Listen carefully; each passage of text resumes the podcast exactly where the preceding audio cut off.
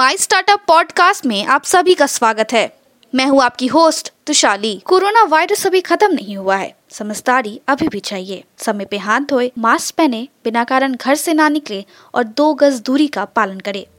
याद रखें, ये घबराने का नहीं, लड़ने का समय है। हम सबको मिलके इस वायरस से जीतना है। आज के प्रमुख समाचार। 812 निवेशक 2345 करोड़ रुपए नोएडा में दो एमएसएमई पार्क गति प्राप्त करते हैं। राज्य सरकार सिडबी एमएसएमई को बढ़ावा देने के लिए छह महीने की योजना का समर्थन करेगी। C L C S T U S interested subvention scheme अब संचालन में नहीं। एमएसएमई मंत्रालय। अब समाचार विस्तार से। न्यू ओखला में दो सूक्ष्म लघु और मध्यम उद्यम एमएसएमई पार्कों का निर्माण गौतम बुद्ध नगर ज़िले के औद्योगिक विकास प्राधिकरण नोएडा क्षेत्र के रफ्तार पकड़ ली है।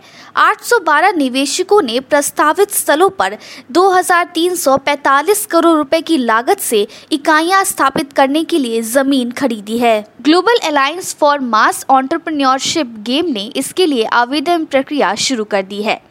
ग्रोथ रेट लुधियाना का दूसरा समूह कार्यक्रम का उपदेश पंजाब को आगे बढ़ाना है। परिवर्तन, सादा कारोबार, पंजाब दी शान और सूक्ष्म लघु और मध्यम उद्यम की मदद करना एमएसएमई अपने व्यवसाय को कुशलता से बढ़ाए। क्रेडिट लिंक कैपिटल सब्सिडी योजना और प्रौद्योगिकी अपग्रेडेशन योजना C L C S T U S और एमएसएमई को इंक्रीमेंट क्रेडिट के लिए इंटरेस्ट सबवेंशन स्कीम अब काम नहीं कर रही है। यूरोप के सबसे बड़े लघु व्यवसाय ऋणदाताओं में से एक इवोका के नए डेटा से पता चलता है कि वित्तीय कैसे अंतनिहित है छोटे व्यवसायों के लिए एक महत्वपूर्ण भूमिका निभाएगा, क्योंकि वो महामारी से उभरने की कोशिश कर रहे हैं। स्केल का all in one marketing tool S M E retailers को ए डॉट का निर्माण करके लचीला रहने में मदद करने के लिए डिज़ाइन किया गया है। मल्टी बैगर स्टॉक्स यदि किसी निवेशक के पास लंबी अवधि के लिए अपनी वैल्यू पिक होता है तो वो कामयाब हो सकता सकता है। इन B S E S M E शेयरों में अपने निवेश पर कई गुना रिटर्न प्राप्त करे। बेंगलुरु स्थित अग्री स्टार्टअप अगी ने मंगलवार को कहा है कि उसे बायोटेक्नोलॉजी इगेशन मिला है। इसे प्रमुख उत्पाद